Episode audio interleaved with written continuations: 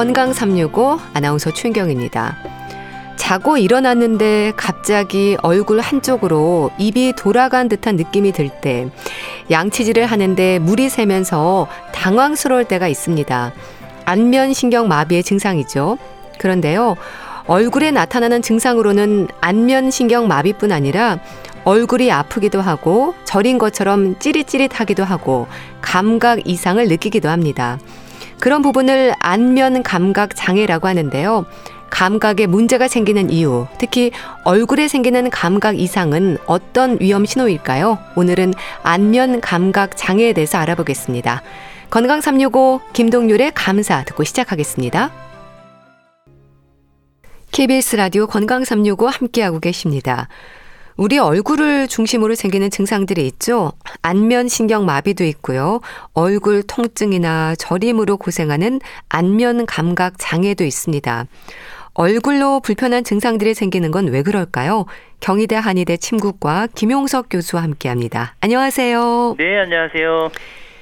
교수님, 얼굴에 나타나는 증상들이 많아요. 흔히 말하는 양기가 모여 있어서 그런 걸까요? 붉어지기도 하고 아프기도 하고 여러 증상들이 생기지 않습니까? 네, 그렇죠. 그 동의보감에 보면 얼굴은 모든 양기가 모이는 곳이라고 했거든요. 네. 그래서 이제 머리나 얼굴 부위는 인체에서 가장 혈액순환이 아주 왕성한 부분이에요. 그리고 또 모든 열기는 위로 올라가는 성질 있잖아요. 네. 그래서 머리하고 얼굴에는 열이 잘 오르는 거거든요. 그래서 열 받게 되면 우리 요새 말하면 스트레스를 심하게 받게 되면 교감신경이 흥분되면서 그 열기가 머리와 얼굴로 올라가서 얼굴이 벌게지고 또 가슴이 두근두근거리고 음. 머리가 아파가시는 거거든요. 또 그렇다고 해서 머리나 얼굴의 병이 모두 다 열만 생기는 건 아니거든요. 찌끈찌끈하지 않고 머릿속에 뭐 찬바람이 부는 듯하게 이상하게 뭐 칼로 애는 듯한 이런 차가운 통증도 있는 거죠. 네. 기와 혈이라는 말을 하잖아요. 얼굴에도 이런 지적들이 많은 것 같은데 어떨까요?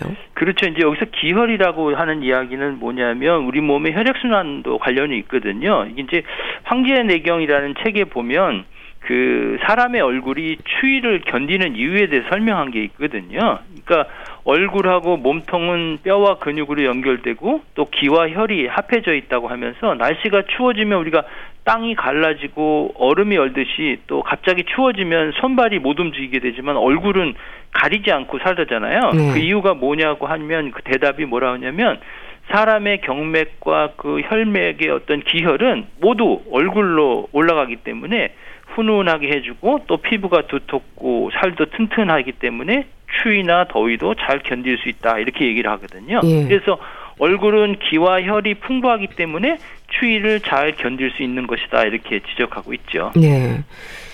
안면 신경 마비와 안면 감각 장애는 좀 다르게 이해를 해야 하는 부분이죠. 그렇죠. 이제 저리거나 아프거나 이런 거는 감각에 문제가 있는 거고요. 예. 마비는 이제 운동에 문제가 생기는 거죠. 이제 근본적으로 이제 다른 거지만 또 얼굴 마비 환자들 같은 경우는 요 저림감이나 두려 둔한 감각이 생기는 경우도 있거든요. 그래서 이제 한번 마비가 된 분이 이런 증상이 생기면 이제 두려워서 또 재발하는 아닌가 이렇게 해서 오시는 분들이 상당히 많이 계세요. 우리 네. 흔히 이제 자라보고 놀란 같은 네. 뭐 소뚜껑 보고 놀란다는 말이 있는 것처럼 네. 안면 마비가 한 번 생기신 분들은 얼굴이 저리거나 먹먹해지면 어 이거 안면 마비 전보 전조증이 아닌가 하면서 이렇게 찾아오시는 분들도 상당히 많죠. 네. 근데 고생한 분들은요, 안면 감각 장애를 많이 힘들어 하시던데요. 얼굴이 좀 아프고 저리다는 게 어떤 의미인가요? 이제 얼굴에 나타나는 감각 장애는 사실 몇 가지 형태가 있거든요. 네. 이제 혈액 순환에 문제가 생겨서 이제 붓거나 뭐 가려운 증상이 나타나기도 하고요. 또 감각이 너무 예민해져서 아주 통증을 느끼는 경우도 있고, 그 반대로 감각이 둔해서 마비감처럼 이렇게 느끼는 경우도 있거든요. 이제 통증을 느끼는 경우도 보면 아주 급성적이고 아주 예리한 통증을 느끼는 경우가 있고 네. 또 만성적이고 뭐가 맞은 듯한 이렇게 둔한 통증을 느끼는 경우가 있어요. 근데 이런 경우는 얼굴 감각신경 자체에도 문제이지만 주변에 있는 뭐 턱관절이나 또 코에 있는 비염이나 축농증, 또 귀나 눈에 문제가 있어도 발생하거든요. 네. 또 이제 우리가 알고 있는 대상포진에서도 발생할 수가 있어요. 네. 또 이제 통증을 평소에는 느끼지 않을 정도의 자극인데도 통치는 경우도 있지만 또 이제 손만 닿아도 통증을 느끼는 경우도 있거든요. 네. 예를 들면 이제 3차 신경통 같은 경우가 바로 그런 경우죠. 어느 날 갑자기 음식을 먹다나 또 말을 할 때 어떤 표정을 지을 때 갑자기 찌르는 듯한 통증이 어. 낮춰 지금은 아주 불편한 게 아니, 여간 불편한 게 아니죠. 그래서 네. 얼굴을 항상 찡그리고 또 언제 통증이 올지 모르니까 불안하기도 하고 우울하기도 하고 그러다 보면 매사에 의욕도 없고 또 자신감도 떨어지니까 다른 사람과 대인 관계가 상당히 어려워질 수밖에 없죠. 네. 여러 원인이 있을 수 있는데 정말 치과적인 질환으로도 얼굴 통증을 느끼는 분들을 제 주변에서도 봅니다. 네. 근데 치아 문제가 아니라 근육의 문제로 통증이 얼굴까지 전해질 수 있다는 말을 듣는다고 하는데요. 그럴 수 있는 건가요? 어, 그렇죠. 이제 얼굴의 통증은 이제 치과적인 질환으로 치통으로 생각하는 분도 있지만 얼굴에서 발생하는 통증 중에는 턱관절에 문제가 생기는 경우가 많거든요. 이 턱관절은 얼굴에 있는 아주 유일한 관절이고 또 많은 신경들이 지나가는 통로이고 네. 우리 일상생활에서 아주 중요한 역할을 하잖아요. 예를 들면 말을 할 때도 움직여야 되고 음식을 씻거나 삼킬 때 중요한 역할을 하거든요. 네. 그러니까 하루에도 수백 번 또 많게는 수천 번 이상 움직이다 보니까 그만큼 피로도 쌓이고 손상도 쉬운 관절이 되거든요. 네. 이게 원인으로 보면 뭐 교합이 안 맞다든지 외상이라든지 뭐 스트레스라든지 뭐 여러 가지 원인이 있고요. 또 한쪽만 씹거나 뭐 턱을 개는 습관 뭐 이런 것들 때문에 문제를 일으킬 수도 있죠. 네. 그 자고 일어난 아침이나 말을 할 때 증상이 심해진다는 말도 하던데 심지어 딱딱 소리가 나기도 한다고 하거든요. 그렇죠. 이제 턱 관절을 무리하게 움직이게 되면은 이제 입을 열고 닫는데 불편한 경우도 생기고요. 또 통증도 생기고요. 또 입을 벌릴 때 딱 하는 이런 턱관절 잡음이 발생하거든요. 예. 그러다 보면 이제 덜컹하게 움직이기도 하고 또 하품할 때 입이 크게 벌어지지 않는 경우도 발생하게 되고요. 또 심지어는 이제 귀에서 뭐 귀가 울리는 이명 증상도 들리기도 하거든요. 네. 어, 이럴 때 이제 대부분의 분들은 이제 턱관절의 통증이나 턱에서 나는 소리를 그저 아 일시적인 현상으로 보고 치료 안 받는 경우 상당히 많거든요. 그래서 턱관절 장애가 더 진행되면 입이 더 안 벌어지고 통증이 심해져서 일상생활이 불편해서 그때야 오는 분들이 상당히 많고요. 네. 또 이런 통증은 목이나 이제 어깨 등까지 이렇게 퍼지거든요. 또 얼굴도 비대칭이 될 수 있기 예. 때문에 이렇게 얼굴이 비대칭이 되면 인상이 좀 강해 보이거든요. 그리고 또 보기에도 예뻐 보이지 않기 때문에 또 스트레스를 받기도 하죠. 예.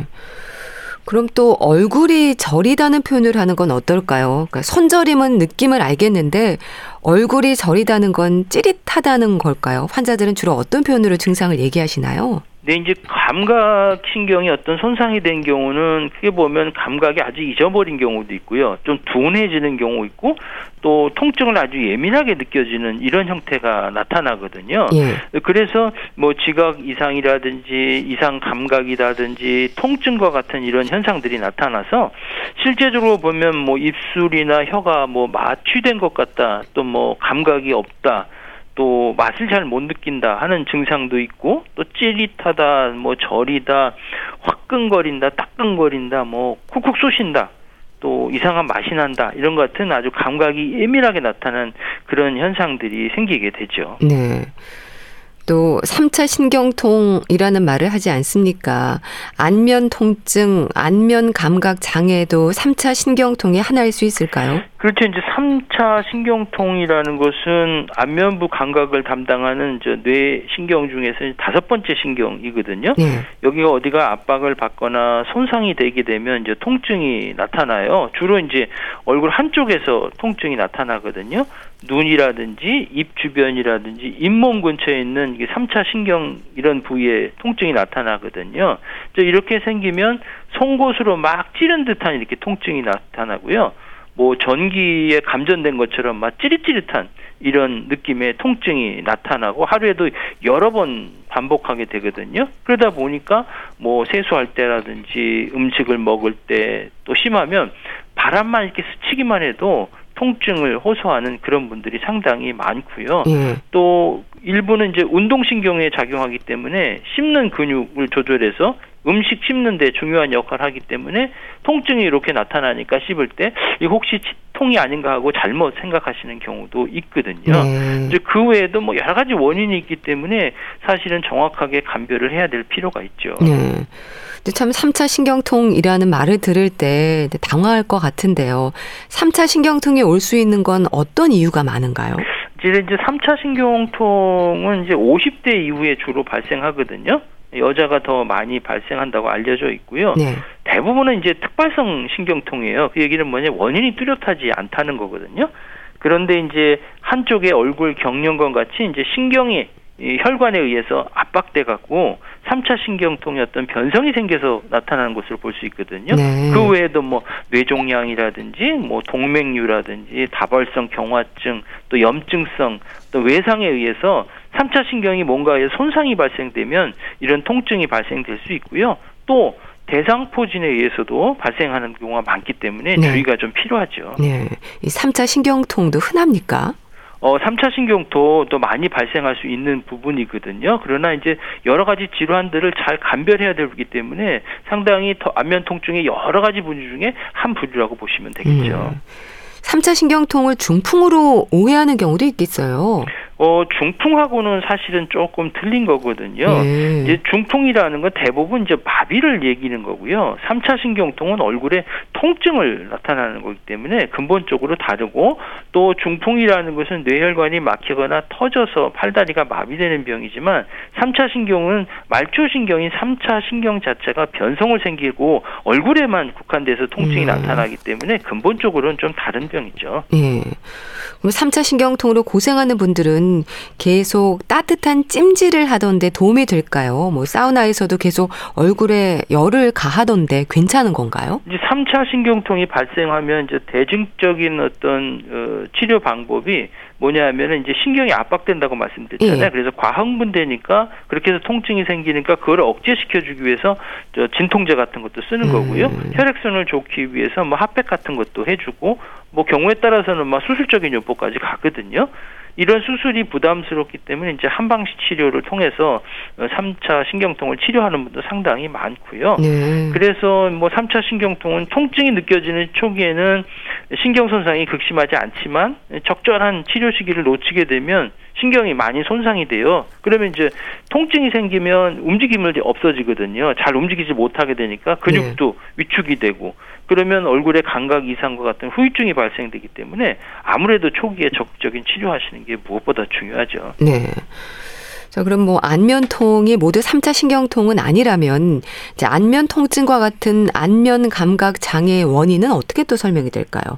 어, 안면 감각 장애도 마찬가지로 얼굴에 있는 신경 자체가 문제를 생기는 경우가 상당히 많거든요. 예. 이제 얼굴 통증에 보면 이제 3차 신경통과 특히 이제 혼동하기 쉬운 여러 가지 질환이 있는데 그 중에 하나가 뭐냐면 설인 신경통이라는 게 있어요. 음. 그러니까 혀하고 이제 후두의 감각을 담당하는 이제 아홉 번째 신경인데 여기가 문제가 생기거든요. 요건 비슷하게 증상이 뭐 혀 뒷변이나 편도선 위에 통증이 생기고 음식물 삼킬 때 뭐 하품할 때 이렇게 통증이 나타나는데 대부분 통증이 있다가 없어졌다 이렇게 반복하는 경우가 많기 때문에 예. 이 안면신경통하고 좀 비슷해요. 3차 신경통하고. 근데 분명히 차이가 있기 때문에 정확한 진단을 해야 되고요. 또 이제 3차 신경통을 치통으로 잘못 생각하는 음. 경우가 많거든요. 어, 치통은 우리가 아시는 지속적인 통증이 어떤 치아에 접촉할 때 나타나고 이런 통증이 있지만 이제 축농증에서도 이런 안면 통증이 나타나거든요. 네. 또 주로 이런 경우는 이제 코나 또 이마 부위에 이제 통증이 있고 뭐 먹먹한 통증이 나타나기 때문에 3차 신경통도 또 구분이 되고요. 드물게는 이제 뭐 다발성 경화증이나 뇌종양 뭐 또 이런 뇌혈관의 기형 이런 것들이 이제 3차 신경통을 유발하기도 하고요. 그렇기 때문에 3차 신경통이 의심이 되면 일단은 뇌혈관에 어떤 문제가 있는지를 확인해 볼 것이 무엇보다 중요하거든요. 왜냐하면 치명적이 될 수 있는 뇌종양이나 뇌동맥류의 원인이 또 3차 신경이 될 수도 있기 때문에 네. 이런 부분들을 감별하기 위해서는 뇌혈관 사진을 한번 촬영해 보는 게 좋을 것 같아요. 네. 그러니까 진단이 쉽진 않겠네요. 안면 통증을 3차 신경통으로 치료하는 건 아니라는 거잖아요. 그렇죠. 이제 신경통이 여러 가지 형태가 나타나요. 안면 통증이. 그리고 그 3차 신경통이라고 하더라도 그것이 발생되는 원인이 여러 가지가 있기 때문에 이제 3차 신경통처럼 안면에 통증이 발생의 경우는 일단적으로 우리 몸에서 위중하고 치명적인 부분들을 배제시켜 줘야 되잖아요. 네. 그러기 때문에 뇌혈관 MRI 같은 것들을 찍어 보시는 게 무엇보다 중요하고 거기에 따라 적절한 치료를 해야 적절한 치료가 되지 그렇지 않고 3차 신경통이라고 해서 무조건 진통제만 쓰는 것은 좋지 않은 방법이죠. 네. 그럼 안면 통증에 대해서는 어떤 치료가 진행이 될까요? 이제 보존적인 요법들을 많이 하던데요. 네, 그렇죠. 이제 3차 신경통이 발생하면 아무래도 이제 보존적인 치료 방법들을 우선적으로 하거든요. 진통을 시켜주는 진통제도 활용되고 또 항경련제 같은 약물도 이렇게 활용될 수가 있고요. 예. 한방에서는 이런 통증을 완화시켜주기 위해서 이제 침 치료를 위주로 하거든요. 이제 침 치료가 통증을 완화시켜주는데 특히 얼굴 통증에 상당히 효과적이에요. 음. 그래서 이런 3차 신경통에 예를 들면 진통제를 오랫동안 쓰게 되면 그것들이 약효를 조금 발휘하는데 에, 적응이 되다 보니까 양을 더 늘려야 되는 경우가 있고 그러다 보면 진 통제 양만 늘어나거든요. 환자분들이 소화기계통에도 문제로 생기기 때문에 네. 이런 경우에 이제 침 치료를 하는데 그냥 침도 아니고 이제 전기적인 자극을 주게 되면 이렇게 아주 예리하고 또 그리고 통증이 아주 찢어짓한 이런 통증인 경우에는 전기적인 침자극을 하게 되면 이런 통증이 좀 가시는 경향이 있어요. 그래서 진통제의 양도 줄여주게 되고 통증을 완화시는 효과가 있기 때문에 네. 침 치료가 아주 효과적이라고 볼 수가 있고 네. 그 외에도 전신적인 어떤 기혈의 순환이라든지 몸의 상태를 조절시켜주는 약물 치료를 같이 병행하게 되면 더 좋은 효과를 발휘할 수가 있죠. 네. 또 얼굴에 저림 증상으로 힘들어하는 분들은 어떨까요? 안면 비증으로도 불린다고 들었습니다. 네, 이제 한의학에서는 이제 비증이라고 얘기하는데 비증이라는 게 뭐냐면 어디가 막혀서 통하지 않다는 거예요. 우리가 쉽게 얘기하면 찬 바람에 얼굴이 노출되게 되면 뻣뻣하고 멍멍하고 저림감이 느껴지잖아요. 예. 그런 것을 상상해 보시면 좋을 것 같고요. 또 안면 비증이라고 하는 것은 한의학에서는 외부의 찬 바람이나 뭐 정신적인 스트레스 또 얼굴 부위는 한방에는 위와 관련이 있다고 위경락과 관련이 있기 때문에 위장의 열이 이제 얼굴 쪽으로 흘러서 뭔가 문제를 일으켜 갖고 정상적인 기혈 순환에 문제를 일으키니까 통증이나 저림이 나타난다고 본 것을 이제 안면 비증이라고 얘기를 하는 거죠. 네. 중풍을 의심하는 분들도 있던데요. 중풍과는 좀 구분이 되는 거죠. 어, 그렇지 이제 안면 저림도 마찬가지로 안면 마비랑 똑같이 얼굴에 뭐가 문제가 생기면 일차적으로 아 이거 뇌의 문제가 아닌가 이렇게 생각하고 어 중풍 전조증이 아닌가 이렇게 생각하시는 분이 상당히 많고 이것들을 우려하는 분들이 상당히 많거든요. 네. 어, 중풍은 뇌혈관인 질환이 혈관이 막히거나 터져서 팔다리 운동장애를 일으키고 마비를 일으키는 거거든요. 그런데 이제 얼굴 비증은 얼굴에만 국소적으로 나타나기 때문에 이것이 다른 곳으로 퍼지지 않고 얼굴에만 문제를 일으키기 때문에 네. 구별이 되는 거고요. 이제 얼굴이 저린 분이 대부분 이것들이 중풍의 전조증이라고 생각하고 오시지만 그것이 아니다라고 말씀드리면 오히려 저희한테 고맙습니다 이렇게 어, 얘기하는 경우도 네. 상당히 많이 있죠. 네. 네. 자, 어떤 방법으로 치료가 진행이 될까요? 어, 사실 치료보다 더 중요한 거는 감별 진단이거든요. 네. 정확하게 진단을 해야 적절하게 치료할 수 있기 때문에 그렇거든요. 또 이제 치료 시기를 놓치면 증상이 더 악화되고 또 다른 질환으로 이완될 수 있기 때문에 정확하게 감별 진단을 해야 되고요. 또 얼굴 통증은 앞에 말씀드린 대로 다양한 원인에 의해서 생기기 때문에 무엇보다도 정확하게 진단을 해야 되고요. 그 한의학에서는 일침, 이구, 삼약이라고 해서 침 치료, 뭐 뜸 치료, 약물 치료를 하게 되는데 네. 무엇보다도 이제 통증을 조절하는데 일차적인 목표를 두고요. 두 번째는 이제 전신의 기능을 조절하는 거죠. 그래서 한의학에서는 얼굴 통증만을 치료하기보다는 얼굴 통증을 가고 있는 사람을 치료한다는 개념으로 전신적인 기능들을 같이 회복시켜주는 치료를 병행하게 되지요. 네. 기혈의 흐름을 좀 도와주는 건가요? 네, 기혈이라는 것은 우리 몸의 혈액순환이라고 이렇게 보시면 좋겠고요. 우리가 통증이 생긴 거나 아니가 마비가 생거나 불편한 질환상이 되는 것은 뭔가 흐름이 어딘가가 막혀서 이런 현상이 생긴다고 보는 거거든요. 네. 그래서 불통 즉 통이라는 말이 있어요. 소통이 되지 않으면 어디가 막히면 통증이 생긴다, 불편한 감이 생긴다 이런 것이고요. 또 하나 반대로 흐름이 주어질 힘이 부족하면 그건 음. 불량적 통이라고 그러거든요. 혈액 순환에 갈 힘이 없어서 영양 공급을 못 받으면 거기에도 마찬가지 불편함이 생긴다 이렇게 봐서 불통즉 통, 불량즉 통 이런 두 가지 혈액 순환의 흐름을 따라서 이제 이런 불편함이 생기니까 이런 것들을 적절하게 치료해야 된다고 보는 거죠. 네. 입이 돌아가는 안면 신경 마비, 네, 통증과 함께 저린 증상을 느끼는 안면 감각 장애 모두 초기 치료가 중요할까요? 뭐 괜찮아질 거라는 생각으로 기다리는 분들도 또 계시거든요. 그렇죠. 이제 모든 병이 초기 치료가 상당히 중요하거든요. 그러니까 호미를 막을 건 뭐 가석가래도 못 막는다는 말이 있듯이 이제 얼굴의 통증이나 감각이 이상하거나 마비거나 이제 떨리는 문제가 얼굴에 많이 생기거든요. 예. 그러면 빨리 진단을 받고 적절한 치료를 받아야 돼요. 그렇지 않고 방치하게 되면 증상이 더 심해지거든요. 그러면 이제 얼굴 부위 같은 경우는 불균형이 생기거든요. 그러면 얼굴이 비대칭이 돼요. 그러면 턱관절에 뭉개 생기고 또 뭐 두통이라든지 뭐 어지러움증이라든지 이명 같은 게 생길 수가 있거든요. 예. 이러면 이제 어차피 이제 사회생활 하다 보면 얼굴과 얼굴을 마주해야 했잖아요. 그러면 불균형이 생기면 뭔가 사회생활 하는데 상당히 어렵기 때문에 정신적으로는 스트레스도 상당히 많이 생길 수가 있고요. 네. 또 다른 사람의 눈에 보이지 않아도 자신만이 느끼는 이런 감각들이 있기 때문에 이런 경우는 또 어떻게 보면 꾀병으로 보일 수도 있고 네. 또 사회적인 생활도 어려워지는 그런 형태까지 나타날 수가 있는 거죠. 네. 침 치료도 한두 번으로 끝나는 건 아닌 거죠. 어, 통증이 있는 경우에는 일차적으로 침 치료를 하는데 한 번에 끝나는 경우는 없고요. 또 이런 병 자체가 하루 이틀에서 생긴 게 아니고 여러 가지 기질적인 원인에 의해서 생길 수도 있기 때문에 예. 최소한 10회를 한 과정으로 하거든요. 그래서 첫 번째에서 세 번째 사이에 통증의 어떤 변화가 주로 많이 나타나거든요. 그리고 한 10번까지 개정, 그러니까 침 치료를 이틀에 한 번씩 한다면 한 달 정도 예. 치료해 보고 경과를 판단해서 계속해서 지속적으로 할 것인지 아니 면 다른 치료를 할 것인지를 좀 병행을 해볼 필요가 있죠. 네.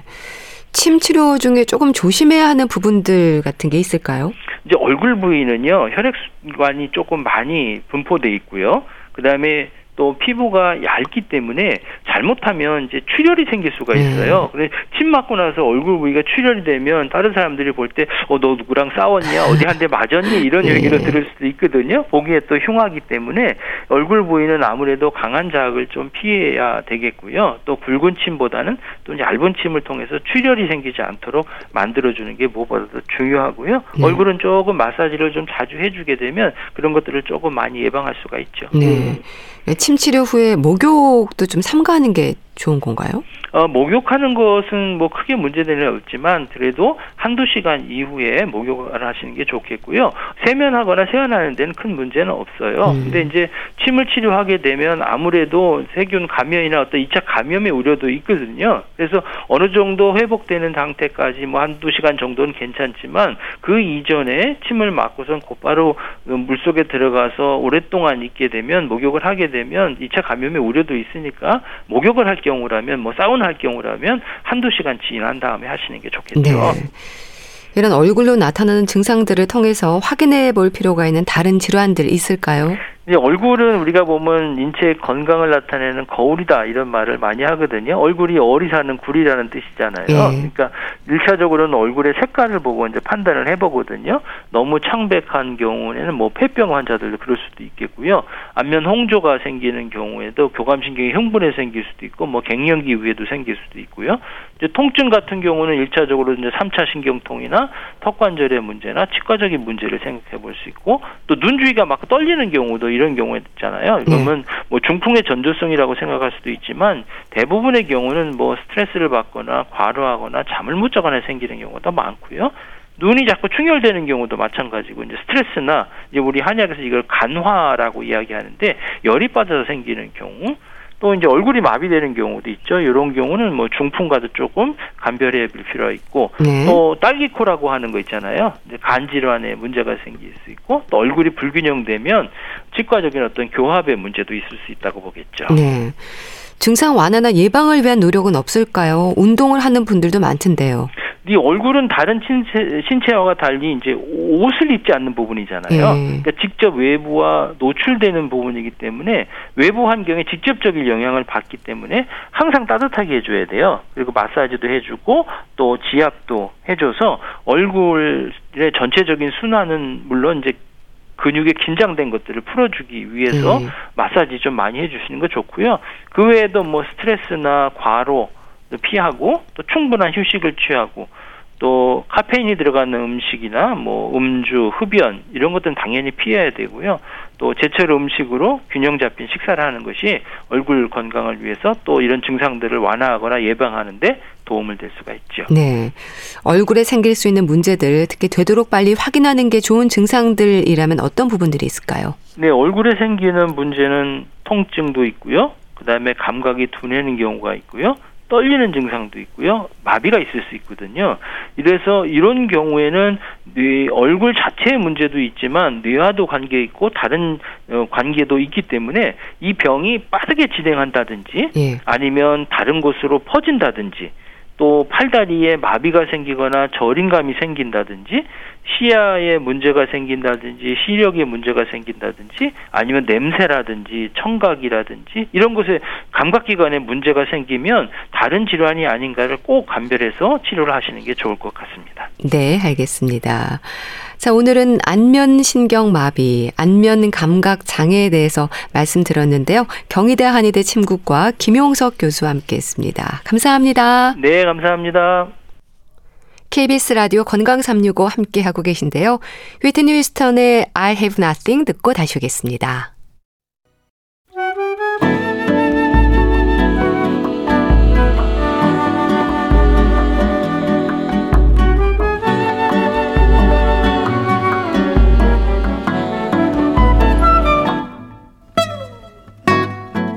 건강한 하루의 시작. KBS 라디오 건강 365 최윤경 아나운서의 진행입니다.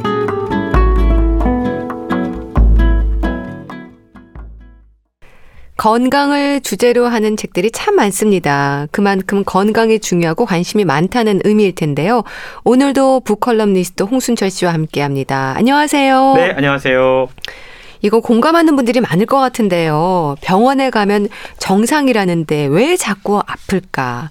자, 오늘 소개해 주실 책 제목이네요. 그렇습니다. 이 요즘 책 제목도 참 다들 잘 짓는 것 같아요. 네. 그냥 책 제목을 딱 들으면 아, 이거 내 얘기인데 라는 생각하는 분들 참 많이 있는데요. 우리 주변을 보면 원인을 알 수 없는 질병 때문에 고통받는 분들이 제법 많이 있습니다. 각종 통증 질환은 물론이고 만성 피로, 편두통, 불면증, 뭐 과민성 대장 증후군 사실 현대인들이 앓고 있는 상당수의 질환이 따지고 보면 구체적인 원인이 약간은 불명확한 병이다. 예. 라고 이야기할 수 있을 것 같습니다. 음. 원인을 알 수 없는 질병 가운데 아마 가장 고약한 것이 건강 염려증 아 맞아요 아닐까 하는 생각을 합니다. 제 주변에도 이 건강 염려증 때문에 정말로 고생을 많이 하는 친구가 하나 있는데요. 네. 항상 불안해해요. 음. 건강 염려증 염려증은 질병 불안장애라고 이야기하는데 자신이 어떤 심각한 질병에 걸렸다라는 믿음 혹은 걸릴 수 있다라는 공포에 사로잡혀서 네. 자신의 건강을 비정상적으로 염려하고 병에 집착하는 겁니다. 음. 계속해서 병원을 찾아다녀요. 네. 의사가 이야기를 해도 믿지 않습니다. 맞아요. 정상적인 신체 증상도 병 때문이다라고 생각하는 경향이 있고 이로 인해서 정상적인 사회적인 활동 혹은 직업적인 활동도 못하는 분들이 계신데요. 의사가 신체 검사상 이상이 없다라고 하더라도 계속해서 염려와 집착을 포기 못하시는 분들이죠. 네. 이런 분들 역시 병원에 가면 정상이라는데 왜 자꾸 아플까라는 생각을 머릿속에서 늘 버리지 못하는 분들이라고 할 수 있습니다. 네. 근데 진짜 병원에 가면 정상이라고 하는데 왜 자꾸 아플까요? 그러니까 원인이 없다는 게 더 불안한 건데 저자는 어떤 분이세요? 예. 병원에 가면 정상이라는데 왜 자꾸 아플까? 이 책을 쓰신 분은 네. 가정의학과 전문의이자 기능의학을 연구하고 있는 정가영 전문입니다. 네. 병명을 몰라서 여기저기 병원을 헤매는 환자들의 병인을 찾아내서 네. 약이나 수술이 아닌 환자의 영양 관리 그리고 생활 습관 개선을 통해서 스스로 병을 낫게 해주는 방법을 찾는 것 이거 자신의 사명으로 여기고 있다라고 밝히고 있는데요. 네. 저자는 실제로 일반 병원에서 아무리 검사를 해봐도 정상이라는데 네. 병명을 알 수 없어서 오랜 시간 아픔을 호소했던 환자들을 치료하고 있는 경험이 있습니다. 네. 일반 병원에서 발견하지 못한 환자들의 병을 고칠 수 있었던 비결은 원인을 찾아주는 진료에 있었다라고 음. 소개하고 있는데요. 네. 우리가 보통 병원 가면 짧게는 1분, 3분 요 정도 딱 의사하고 상담하고 맞아요. 나오잖아요. 네. 증상에 대한 이야기하고 어떻게 치료할지에 대한 이야기하고 나옵니다. 네. 근데 이 책의 저자는 치료를 하기 전에 한 사람 한 사람 꼼꼼히 환자의 히스토리를 진단한다고 그럽니다. 보통 30분 정도 상담을 한다고 그래요. 환자들이 자라온 환경은 어땠는지, 과거에 어떤 병이 있었는지, 어떤 정신적이고 환경적인 어려움이 있었는지, 가족들, 직장 동료 또는 학우들과의 관계는 어떠한지, 예? 현재 식습관, 운동, 수면 습관 여러 가지를 묻고 파악하는데 오랜 시간을 들인다고 그럽니다. 이렇게 하는 이유는 이러한 진단 방법을 통해서 같은 질병이라도 사람마다 원인이 다를 수 있고 네. 병의 원인을 찾지 못한다면 병이 다시 재발할 수 있기 때문에 이 증상이 어떤 원인에 의해서 생긴 건지를 찾는데 그만큼 공을 들이고 있다라는 것이죠. 네.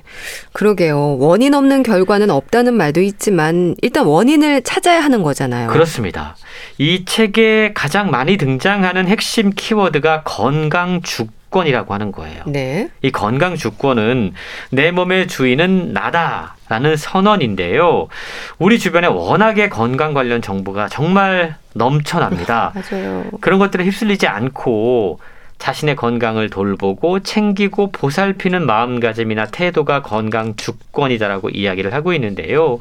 TV, 인터넷, 건강식품, 식이요법 이런 정보에 휩쓸리지 않고 자신이 스스로 중심을 잘 잡고 판단할 수 있어야 된다는 말입니다. 네. 의사, 약사, 병원, 미디어 이런 것들은 자신의 건강을 지키는데 참고할 수 있는 참고 사항이다. 심지어 의사들도 음.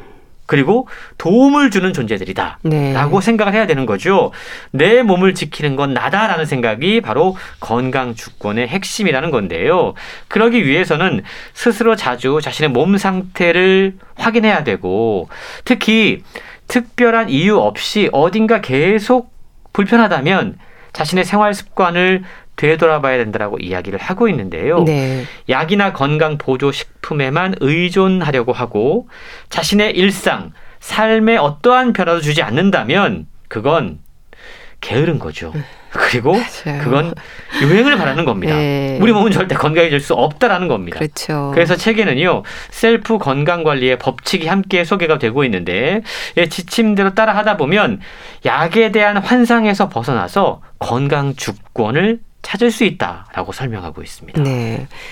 일단 건강 주권 기억을 해야 될 것 같은데 근데 현실적으로 쉽지 않을 것 같긴 합니다. 아, 그렇습니다. 많은 분들이 이런 고백을 하죠. 약을 처방 받았는데 호전이 안 아, 돼요. 아, 맞아요. 대형 병원에서 검사를 받아도 정상이라는데 자꾸만 몸이 아프고 피곤해요. 네. 나이와 성별을 불문하고 이러한 증상을 호소하는 분들이 늘고 있다라는 겁니다.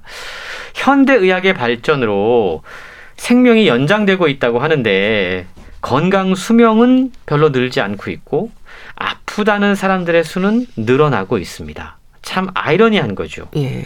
혹시나 사람들이 아프고 싶은 건 아니야? 라는 생각이 들 정도로 아프다는 분들이 정말로 많다는 거예요. 예.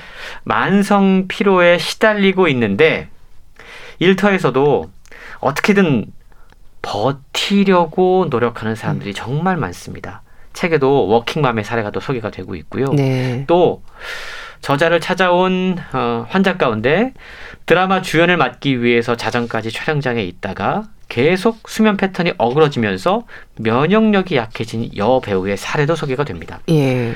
저자의 병원을 방문한 환자들의 이야기는 마치 우리 현대인들의 모습을 그대로 반영하고 있듯이 참 익숙한데요. 무엇보다 우리가 지금 이 바이러스 시대에 살고 있잖아요. 네. 우리의 건강이 계속 위협받고 있고 가장 좋은 방법이 예방이란 걸 알고 있습니다.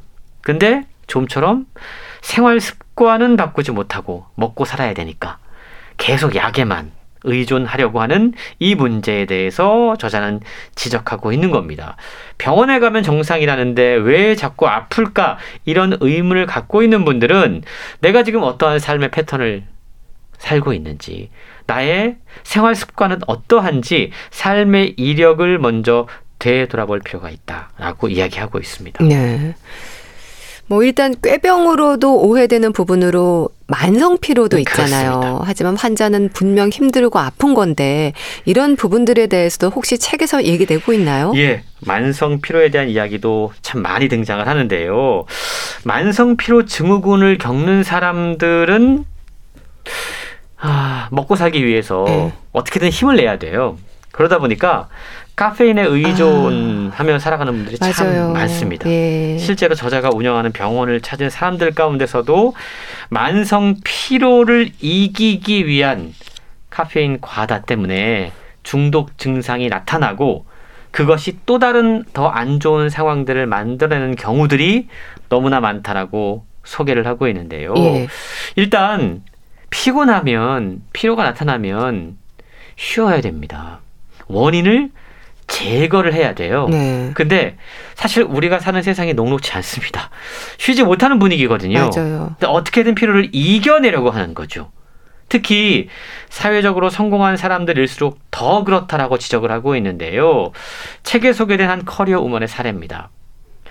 집에다가 카페인이 함유된 탄산음료를 박스로 사다 놓고요. 음. 밤새 박사 논문을 쓰면서 그걸 마셔가면서 예 이겨냈던 거죠. 예. 낮에는 여기저기 돌아다니면서 열심히 강의를 하고 퇴근하면 아이 둘을 돌보고 아이를 재우고 나면 다시 밀려오는 졸음과 피로를 이겨내기 위해서 카페인 음료를 먹고. 아. 근데 요즘 청소년들 가운데도 예. 카페인 음료 중독 아, 맞아요. 정말 많더라고요. 예. 사실 카페인이 참 문제 증상들을 만들어낼 수 있거든요. 책에도 보면 카페인 중독 증상과 부작용이 생각보다 심하다는 이야기 하고 있습니다. 네. 우선 카페인에 중독되면 두통이 온다고 그래요. 네. 근데 이 두통은요 시간이 갈수록 오히려 카페인 양을 늘려야지만 증상이 호전되는 아이러니를 갖고 있습니다. 속쓰림도 대표적인 이 카페인 부작용이라고 이야기 할 수 있는데요. 네. 저자는 대부분의 환자들이 일단 병원에 오면 위산 분비 능력을 기본으로 체크한다고 그래요. 어. 근데 이게 보통 노년이 되면 사실 이게 떨어지는 게 당연한데 예. 검사를 해보면 20, 30대의 위산 저하증 환자들이 무척 많아졌다라고 소개를 하고 있습니다. 사실 우리는 속이 좀 더부룩하면 위산 과다를 먼저 의심을 합니다. 근데 요즘은요. 위산 과다가 아니라 위산 저하인 경우가 훨씬 더 많다라고 이야기해요. 위산이 적은 거네요. 그렇습니다. 왜냐하면 음식을 제대로 씹지도 않고 그냥 넘기고 네. 급하게 먹는 습관 이런 것들이 위산이 제대로 나오지 못한 나올 겨를도 없는 거죠. 이런 상황들을 만들어낸다라는 겁니다. 예. 또 다른 카페인 중독 가운데 하나가 눈밑이 떨리고 팔다리가 저린 증상도 대표적인 이 중독 증상이라고 그러고요. 이런 것들이 나타나는 이유는 우리가 보통 카페인을 많이 먹으면 이게 예. 이제 이뇨 작용을 일으킨다고 그러잖아요. 음. 커피 자주 먹으면 화장실 자주 가게 됩니다. 예. 근육에 필요한 수분이 줄어들기 때문에 근육 경련이 올 수도 있다라는 거예요. 졸린데 잠이 안 오는 증상, 너무 피곤한데 잠이 안 와요. 예. 이것 역시도 카페인으로 인한 증상이다라고 이야기를 하고 있는데 여성들의 경우에 생리 주기가 불규칙적이라면 과도한 카페인 섭취 때문일 수도 있다라고 이야기하고 있습니다. 그리고 호르몬 불균형 역시 대수롭지 않게 여기면 안 되는 상당히 중요한 몸의 신호다라는 점 책은 이야기하고 있습니다. 네.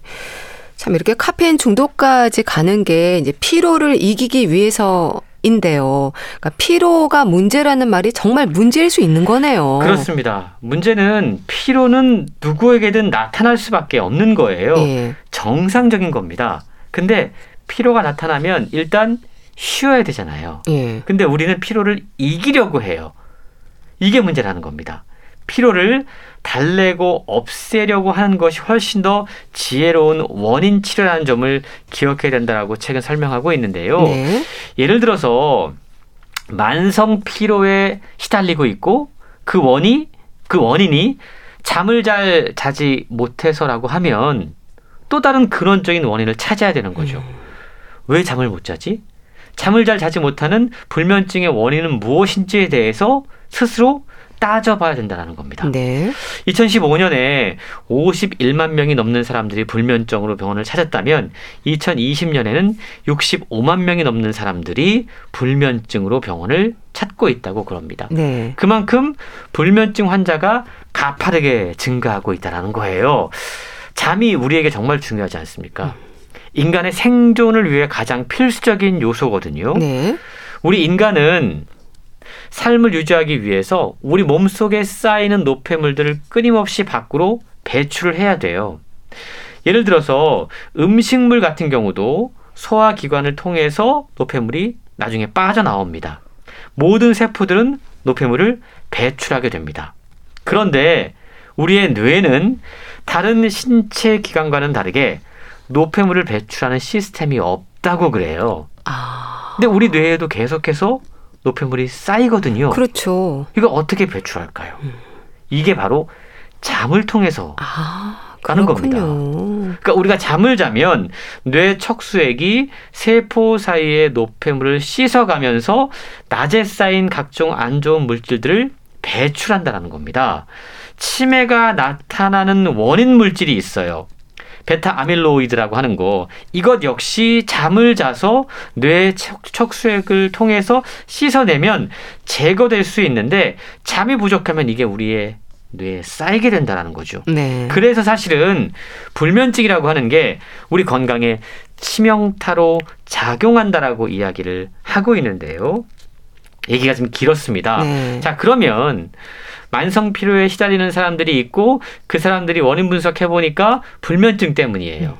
그러면 거기서 한 걸음 한 걸음 더 나아가서 이 불면증이 왜 나타나는 걸까에 대한 원인을 찾아야지 않습니까? 가장 근본적인 원인을 찾아야 그렇죠. 되는 거네요. 무작정 수면제를 처방받는 건 사실은 원인 치료가 아닐 수 있다는 겁니다. 예. 근데 우리는 보통 불면증의 대표적인 원인이 어떤 스트레스 혹은 정신 건강, 우울증, 번아웃 뭐 이런 것들을 떠올리게 되는데요. 예. 사실은 또 다른 원인이 있을 수 있다는 겁니다. 대표적으로 수면 무호흡증 같은 경우. 아. 그러니까 이런 경우는 사실은 조금의 교정 치료를 통해서 불면증의 원인을 찾아서 해결할 수 있는 부분이거든요. 근데 우리는 근원적인 문제의 원인을 찾지 않고 수면제 처방을 먼저 받아서 그 굴레에 빠져들게 되는 그렇죠. 거죠. 이게 사실은 근원 치료가 왜 중요한지 저자가 강조하는 기능 의학이 왜 지금 시대에 더욱더 필요한지를 보여주는 대표적인 사례라고 이야기할 수 있는데요.